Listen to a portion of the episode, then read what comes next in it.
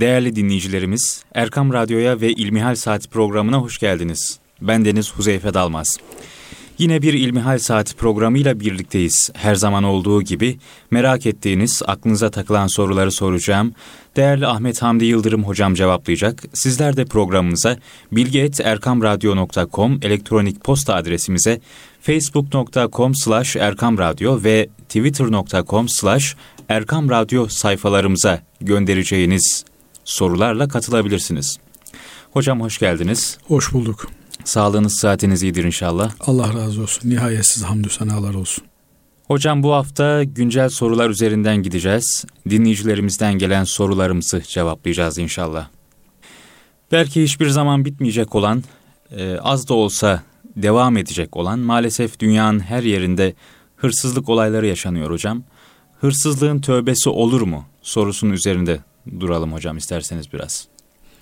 Elhamdülillahi Rabbil Alemin ve salatu ve selamu ala Resulina Muhammedin ve ala alihi ve sahbihi ecmain.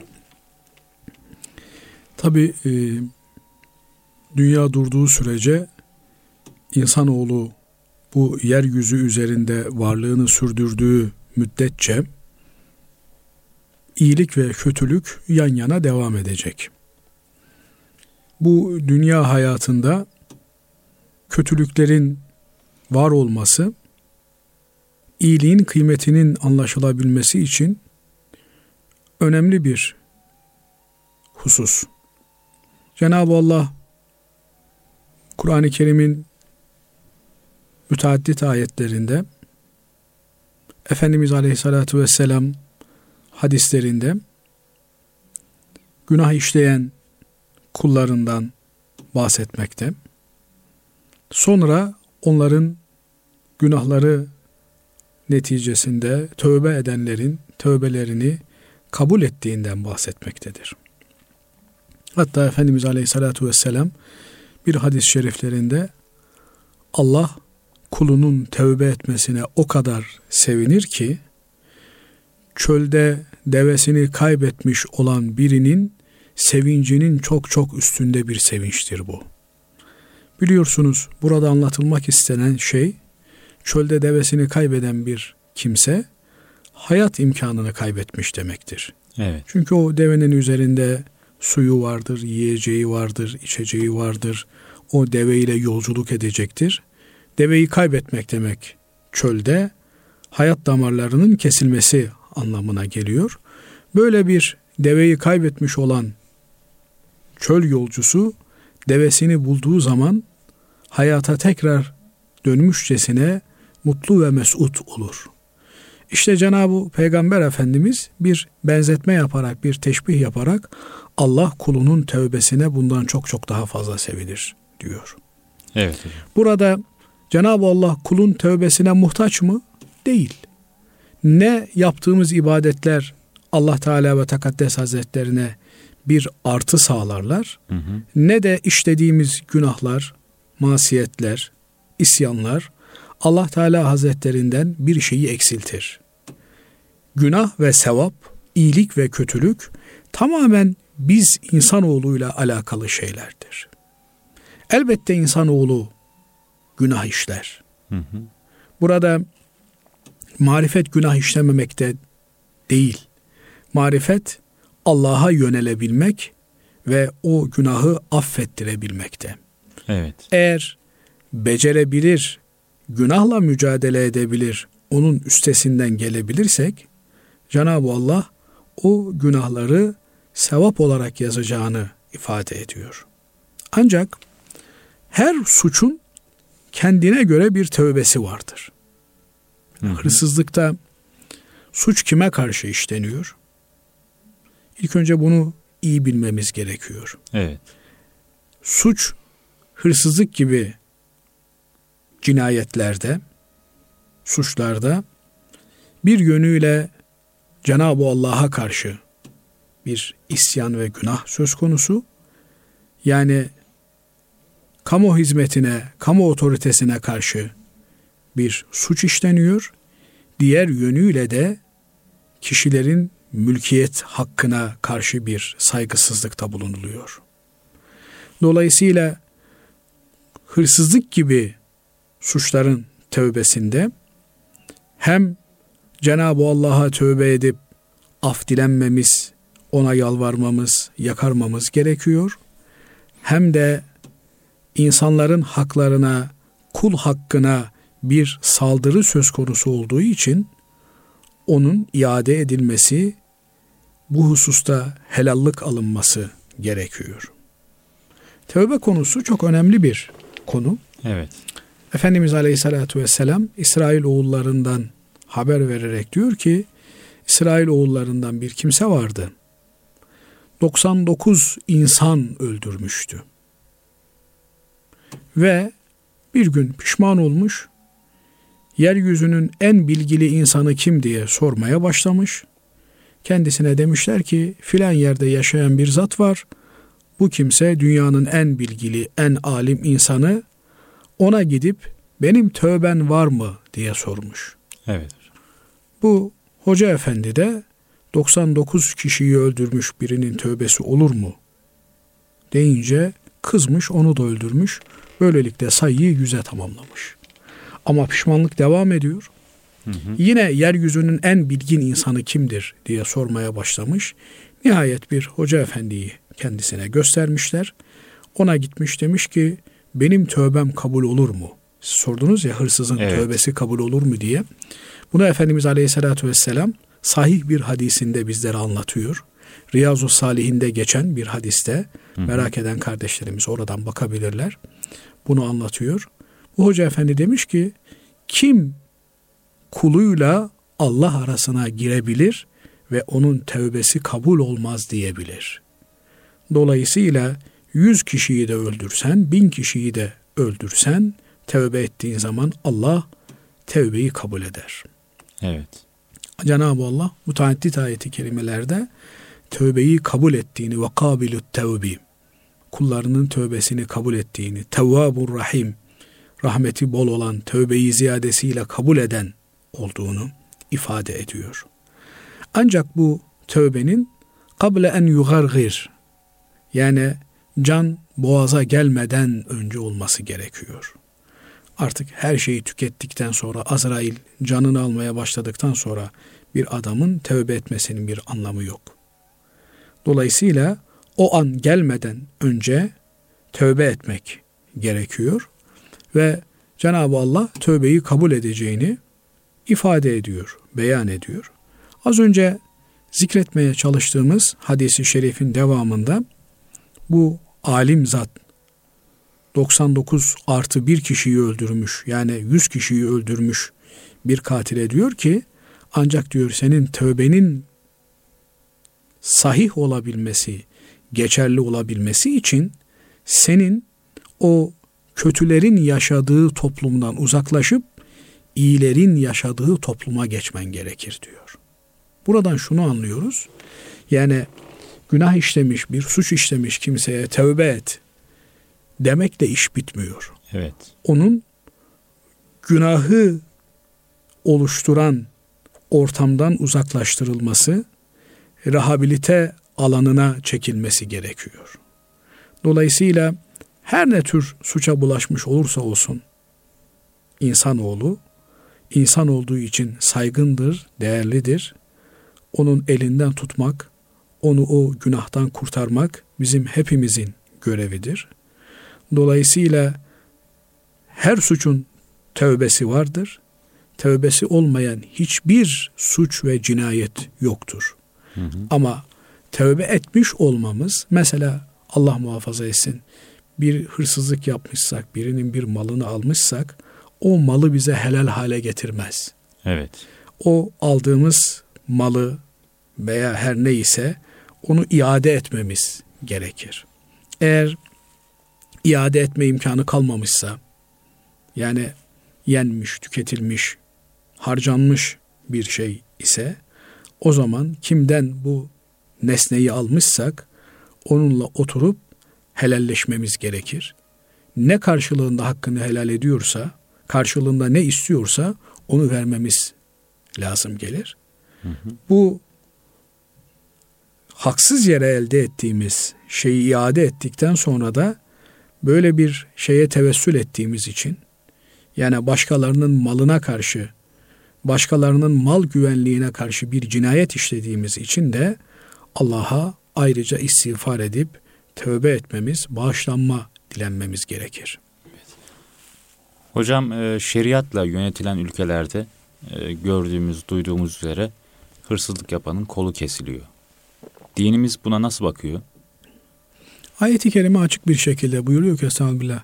وَالسَّارِقُ وَالسَّارِقَةُ فَقْطَعُوا اَيْدِيَهُمَا Hırsızlık yapan kadın ve erkeğin ellerini kesin buyuruyor ayet-i kerime. Evet. Kol değil kesilen bilekten eldir. Hı hı. Hırsızlık yapan bir kimsenin hırsızlığı sabit olduktan sonra.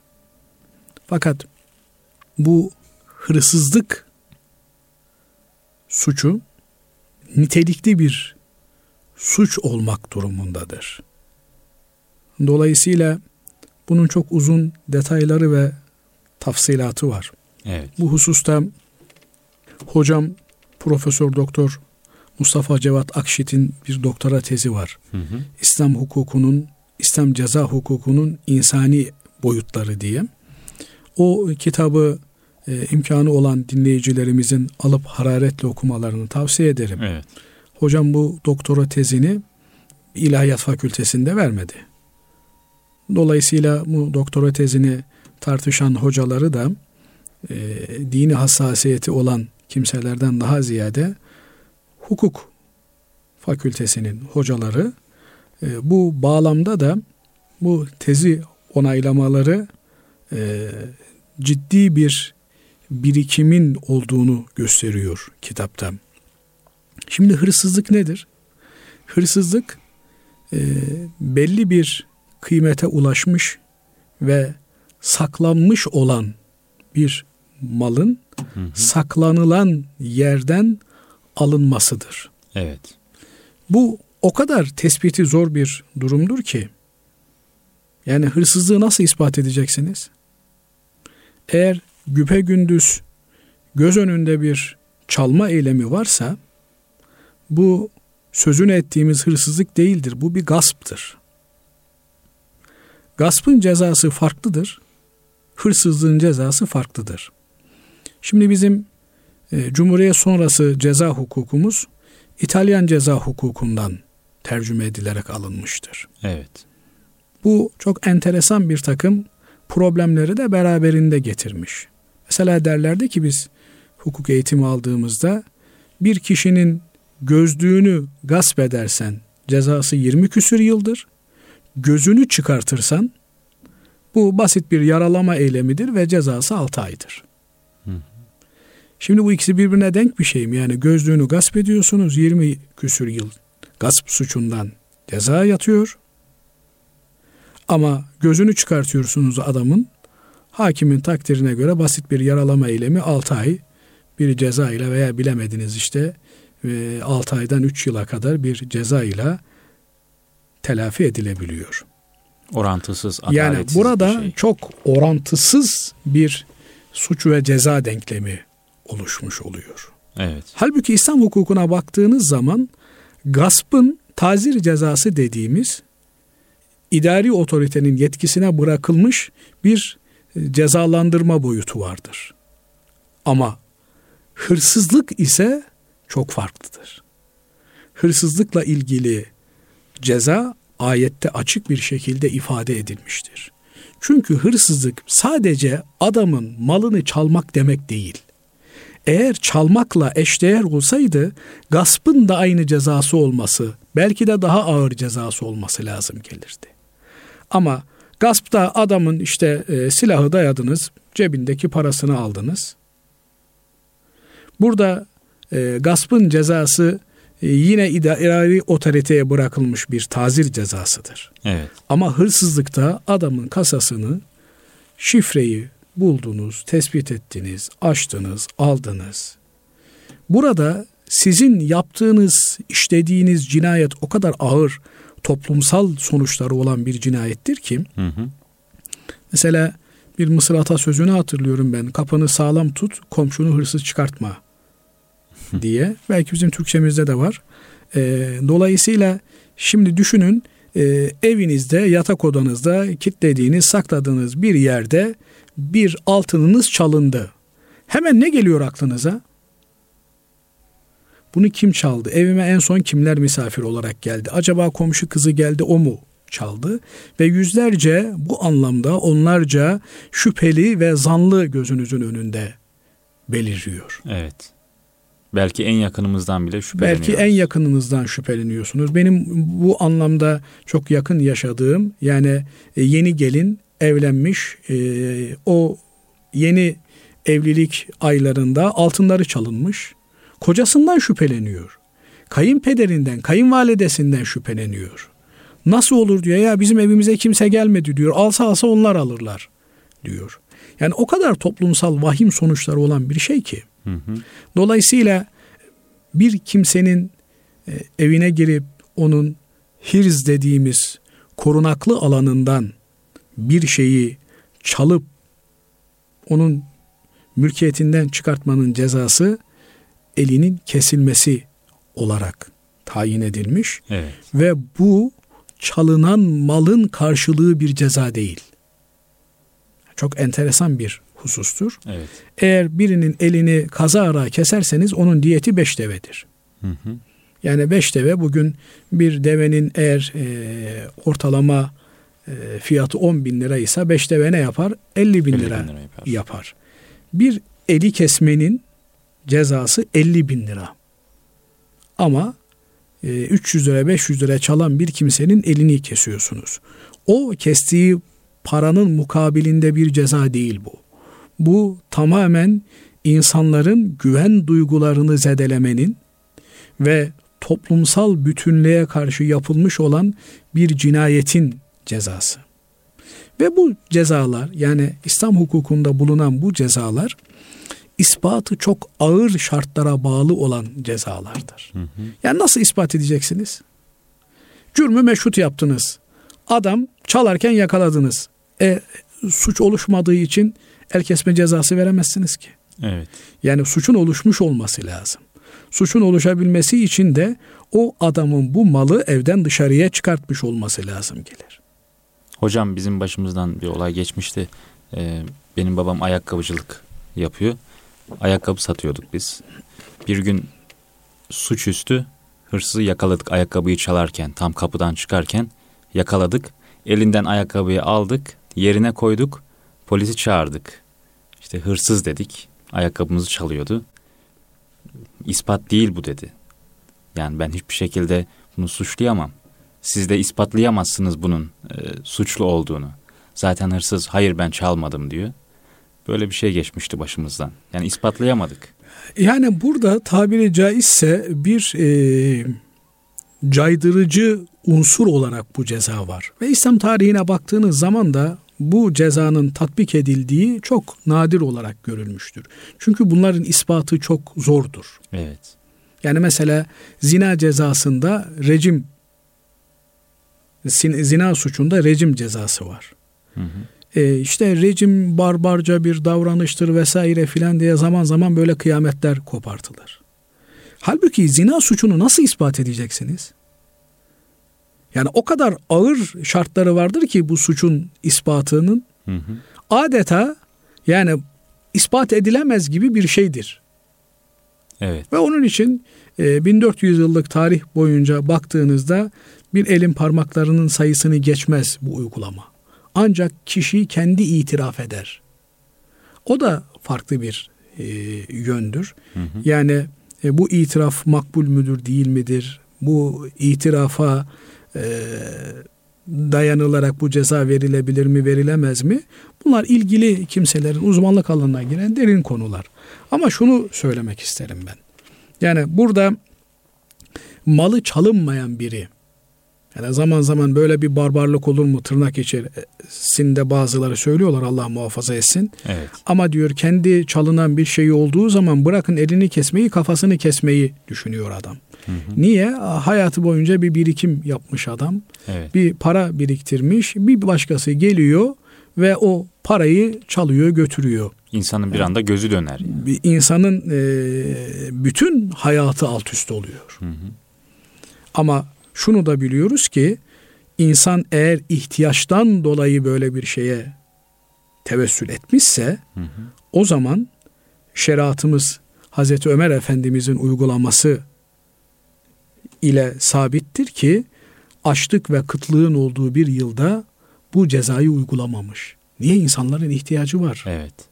Ama adam keyfe keder çalıyorsa artık onun meslek haline Artık gelmişse. bunu bir itiyat haline getirmişse o zaman mal güvenliği karşısında toplumda bu suçu işlemenin tasvip edilmediğini ortaya koyacak bir yaptırıma ihtiyaç vardır ve Cenab-ı Allah bu yaptırımı da el kesme olarak Kur'an-ı Kerim'de bizlere ifade ediyor. Ve caydırıcıdır da bu Ve e, caydırıcıdır. Caydırıcı olmaması mümkün değil. değil. Çünkü nihayetinde hırsızlık elle yapılan bir olaydır. Evet.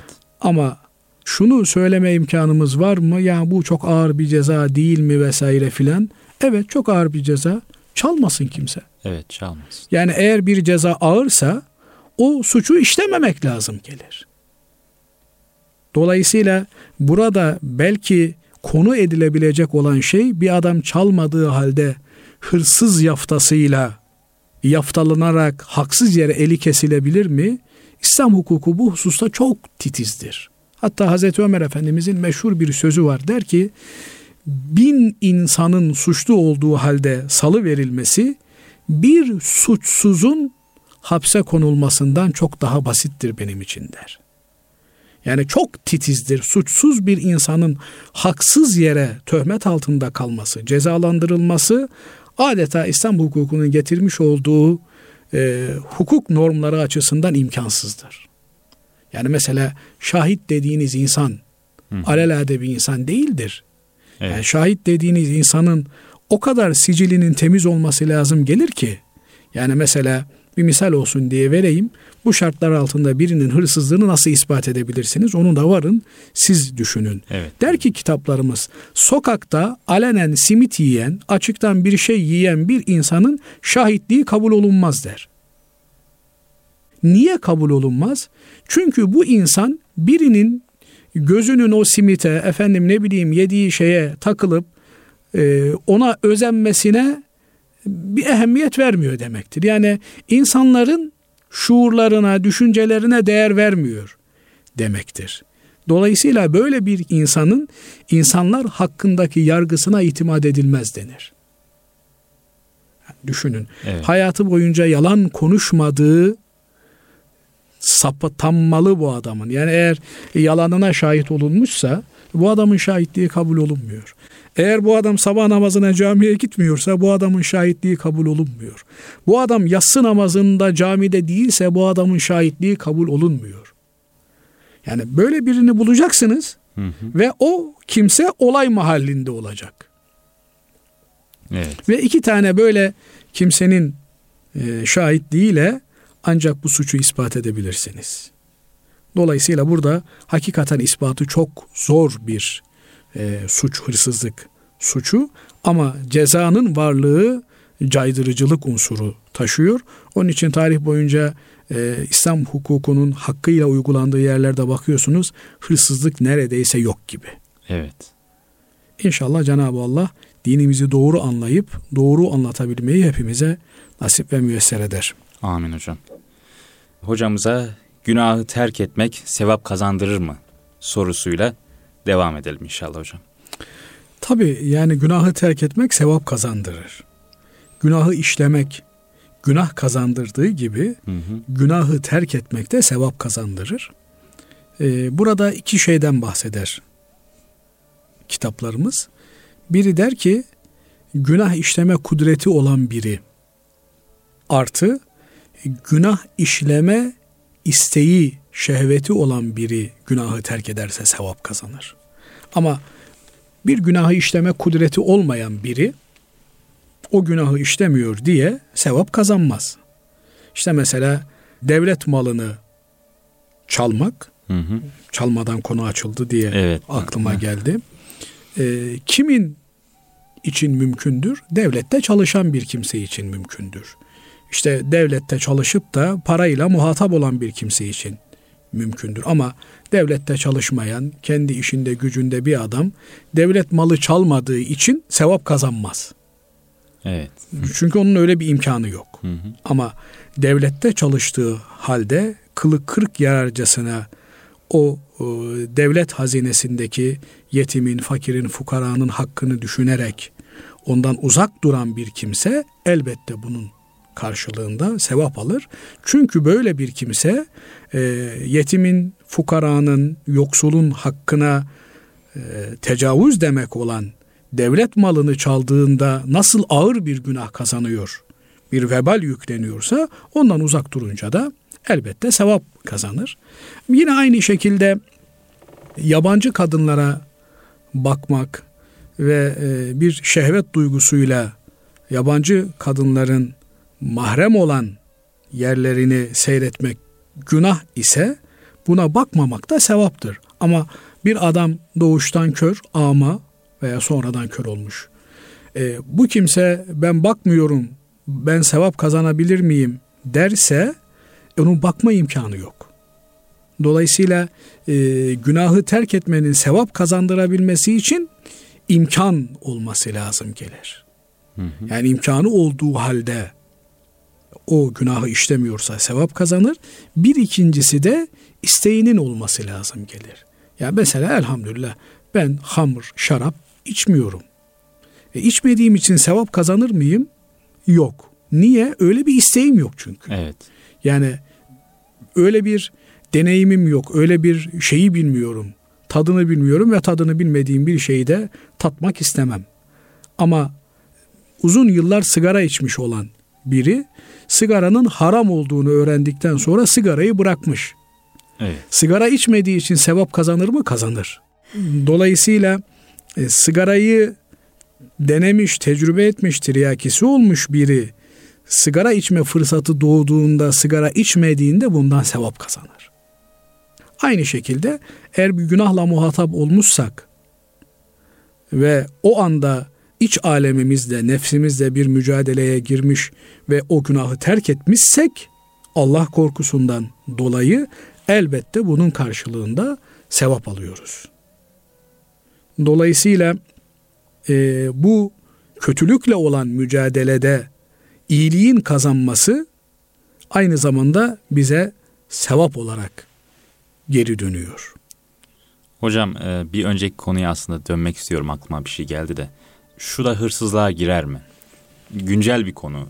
E, geçtiğimiz günlerde biraz siyasi olacak ama başbakan da bahsetmişti. E, bir yerde bir alışveriş merkezi yapılıyor veya yapılacak. Yapılmadan önce işte bir yerde köprü yapılıyor. Yapılmadan önce e, oranın belediye başkanları veya belediyenin içinde çalışan bir insan ya da çok zengin bir iş adamı oranın yapılacağını duyduğunda etrafından arsa al, alıyor. Oradaki e, arsalardan kendine alıyor. Oraya yarın bir gün alışveriş merkezi yapıldığında, işte köprü açıldığında oradan büyük kazançlar elde edecek. Bunun hükmü nedir hocam? dinimizde bu yani uygun mudur? Ee, aslında çok güzel bir konuya temas ettiniz. Yani şehir rantının kime ait olacağı meselesi tarih boyunca İslam'ın uygulandığı e, yerlerde, İslam medeniyetinde çok güzel bir şekilde çözülmüş. Şehrin rantı vakıflar olarak karşımıza çıkıyor. Hı hı. Dolayısıyla şehir mimarisinde meydana gelen merkezdeki rant vakıflar aracılığıyla bütün toplumun istifadesine sunulmuş oluyor. Ama e, maalesef İslam medeniyetinden Batı medeniyetine, kapitalizme karşı kaymalar başladıkça bu hassasiyetler kaybolmuş. Şimdi Huzeyfe kardeşim Hazreti Peygamber Efendimiz mümin olmanın, imanın şartlarından bir tanesini önümüze kendin için istediğini kardeşin için de istemedikçe mümin olamazsın diyerek kardeşimiz için de aynı hayrı, aynı güzelliği istememizi koyuyor. Evet. Bu çok önemli bir husus. Üzerinde uzun uzadıya düşünmemiz gereken bir husus. Hı hı. Mesela bir misal vereyim.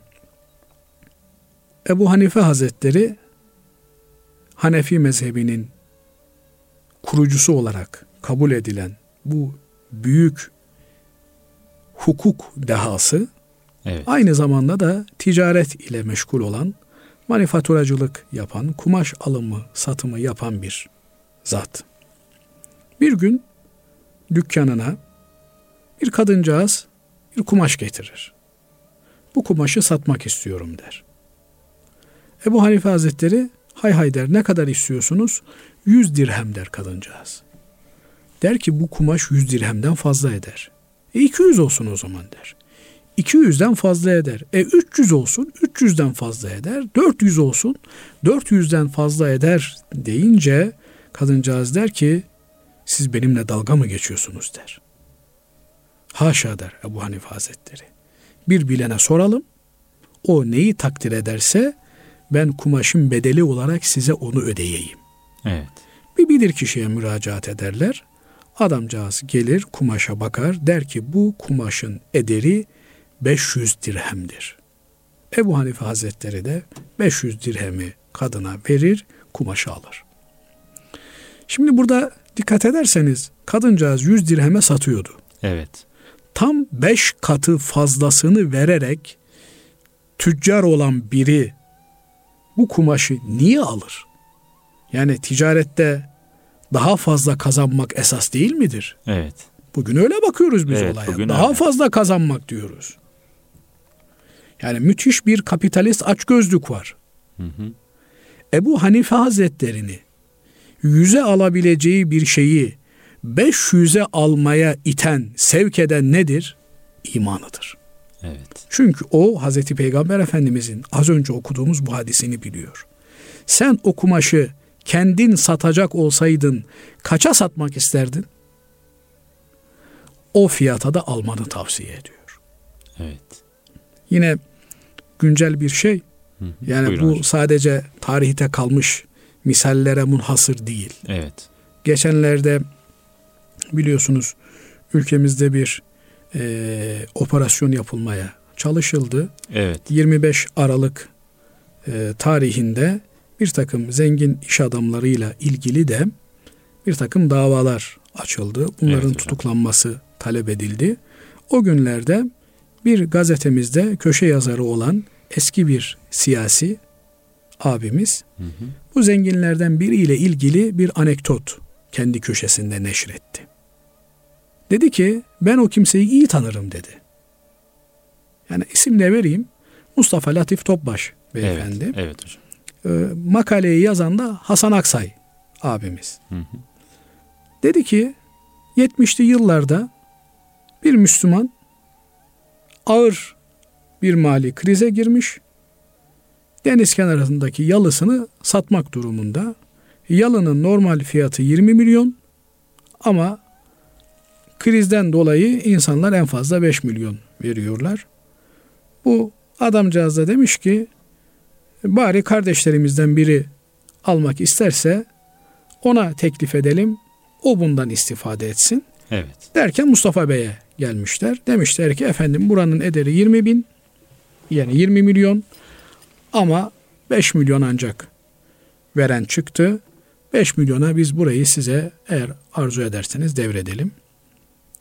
Hasan Bey'in anlattığına göre onun yalancısıyım artık. Olayın bizzat şahidi değilim. Hı hı. Demiş ki Mustafa abi niye darda kalmış bir Müslümanın bu zafiyetinden, ihtiyacından istifade edelim? Madem buranın ederi 20 milyon, 20 milyonu verelim öyle alalım. Evet. Bu bir iman göstergesi. Kesinlikle. Ama maalesef bu hassasiyetlerimiz gittikçe azalıyor. Müthiş bir dünya sevgisi, daha fazla kazanma hırsı içimizi bürüyor. Bunun temelinde de kardeşimizin üzerinde kendimize bir varlık görüyoruz. Yani para bende olduğu zaman güzel diye düşünüyoruz. İlim bende olduğu zaman güzel, makam bende olduğu zaman güzel. Ama Huzeyfe kardeşim benden daha zengin olduğu zaman bir hasetçilik ki haset e, üç temel günahtan bir tanesidir. Hı hı. Diğer iki temel günah kibir, hırs, üçüncüsü de hasettir. Haset yüzünden şeytan o önemli makamını ve mevkiini kaybetmiştir. Şimdi bir yere bir imar rantı gelecekse orada arsası olan belki ömür boyu fakir yaşamış bir kimse bundan nasiplenecek. Evet. Orada metrekaresi 10 liraya olan arsası orada meydana gelecek değişiklikte 100 liraya yükselecek. Bunu önceden haber alan kimseler gidiyorlar ve burası kaç lira? Metresi 10 lira. Ben sana 15 lira vereyim. Sözüm ona da kendince iyilik yapmış oluyor. 10 liralık evet. arazisini 15 liraya almış oluyor. Ve bunun neticesinde de 100 lira kazanmış oluyor. Kesinlikle. Bu doğru mudur? Bu yanlış. Çünkü burada bir defa temelde imani bir problem var. Ben kazanayım, kardeşim kaybetsin düşüncesi var. Zenginliği kendine layık görüp başkasına layık görmeme gibi bir zaaf var. Allah muhafaza etsin. Bu çok tehlikeli bir şey. Burada bir aldatma söz konusu. O insan oranın gerçek değerini bilmiyor. Evet. Gerçek değerini bilmiş olsa ona 100 liralık yeri 10 liraya vermeyecek. Evet. İşte buna fıkıh literatüründe gabını fahiş diyoruz. Yani aşırı aldatma. He, 10 liralık bir yeri 11 liraya 12 liraya sattınız veya 10 liralık bir yeri 9 liraya 8 liraya aldınız. Bunlar müsamaha ile karşılanabilecek olan oranlardır. Hı hı. Ama 10 liralık bir yeri 100 liraya sattınız veya 100 liralık bir yeri satıcının haberi yok diye 10 liraya almışsanız burada kul hakkı söz konusudur. Başkasının namı hesabına zenginleşme, haksız kazanç sağlama söz konusudur. Bu helal olmaz.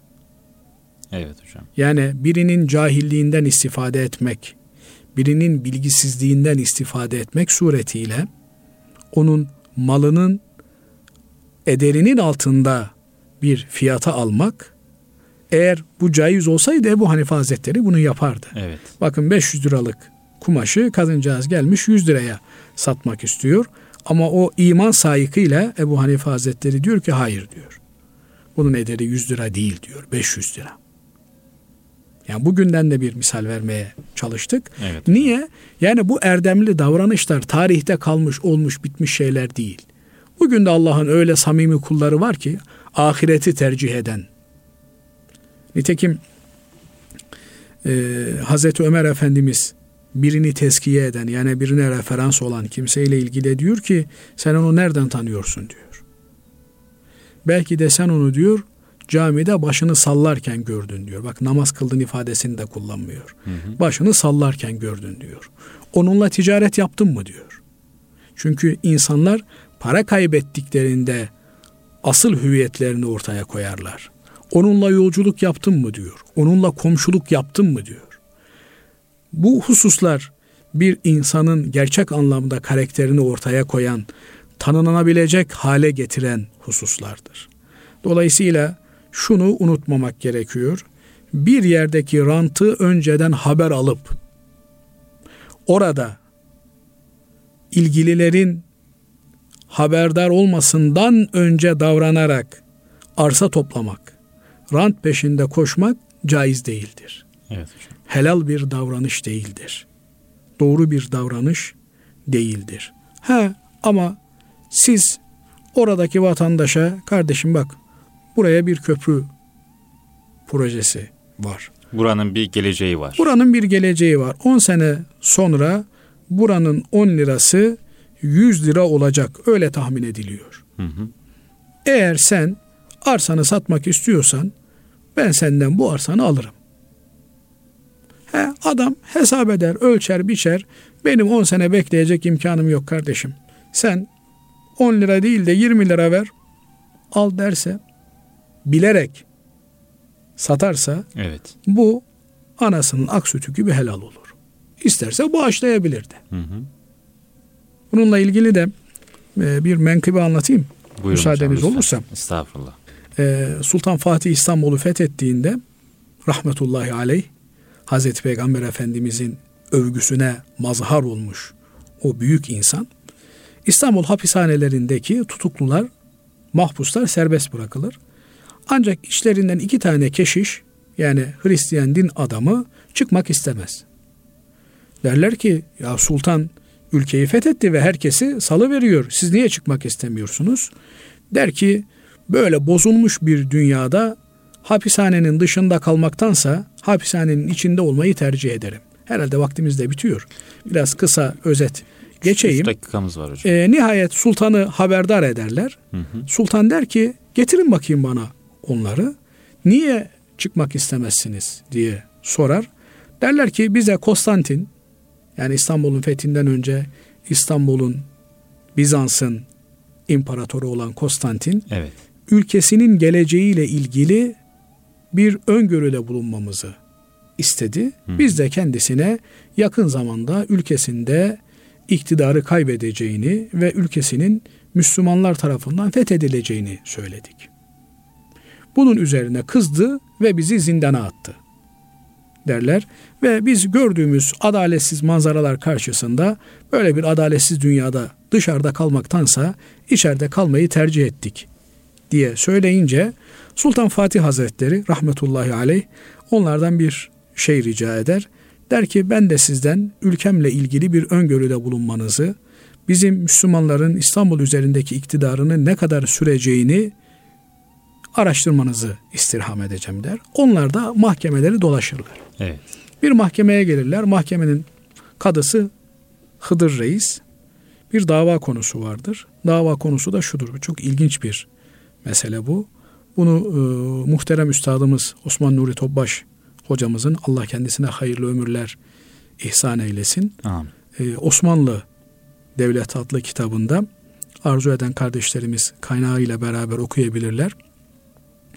Davanın konusu şudur. Biri bir arsa satmıştır. Arsayı alan kişi veya tarlayı alan kişi tarlayı sürerken bir gömü bulmuştur. İşte bir testi bulmuştur içi altın dolu. Testiyi almış tarlayı satan kişiye getirip teslim etmiştir.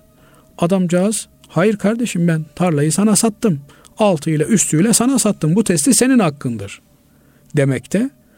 Tarlayı yeni alan kimse de kardeşim ben tarlanın e, tarlasını sana, toprağını senden aldım. Onun altındaki gömüyü senden almadım ki o senindir diye itiraz eder.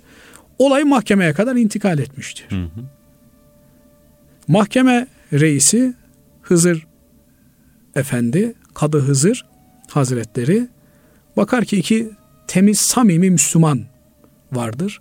Dünyalığa tamah etmeyen, kendi hakkı olanın dışında bir şey istemeyen. İki samimi Müslüman vardır. Biraz muhabbet ettikten sonra senin kızın var mı, senin oğlun var mı diye sorar. Birinin evlilik yaşında kızı, birinin de evlilik yaşında oğlu olduğunu öğrenince o zaman der bunları birbiriyle evlendirelim. Bu altınları da onlara pay edelim Evet. der. Böylelikle davayı sonuçlandırmış olur. Bunu gören bu e, Bizans hapishanelerinde kalan iki Hristiyan keşiş bunun üzerine Sultan Fatih'e şu raporu verirler. Bu adalet senin memleketinde olduğu sürece senin memleketin payidar olur derler. Onun için Hazreti Ömer Efendimiz'den nakledilen bir söz vardır. Adalet mülkün temelidir. Evet. Yani dünyada iktidarın temeli adalet iledir Türkiye Büyük Millet Meclisi'nde de yazar. Adalet mülkün temelidir diye. ve adalet olduğu zaman iktidar vardır. Adalet gittiği zaman, zulüm geldiği zaman zulüm ile payidar olunmaz demişler. Yani zulüm varsa iktidar yoktur. Buradan e, konu dağıldı.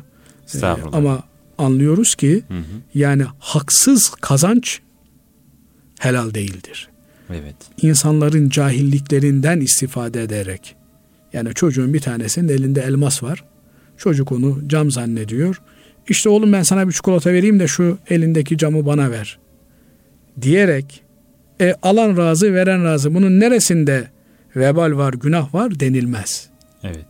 Bu aldatmaya dayalı olan bir muamele ise bu helal olmaz. Evet. Cenab-ı Allah helaliyle bizleri müstahni kılıp helale bakmayan kullarından eylesin.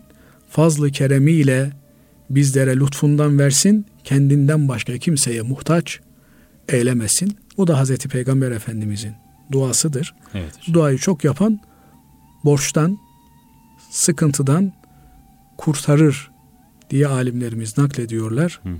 Bunu da yeri gelmişken söyleyelim. Peki hocam. Çok teşekkür ediyoruz. Bu hafta da programımızın ederim. sonuna geldik. Allah razı olsun hocam. Radyosu başında bizlere kulak veren siz değerli dinleyicilerimize de çok teşekkür ediyoruz. Bir sonraki programda yeniden Kalbinizin Sesi Erkam Radyo'da buluşmak ümidiyle. Hoşçakalın.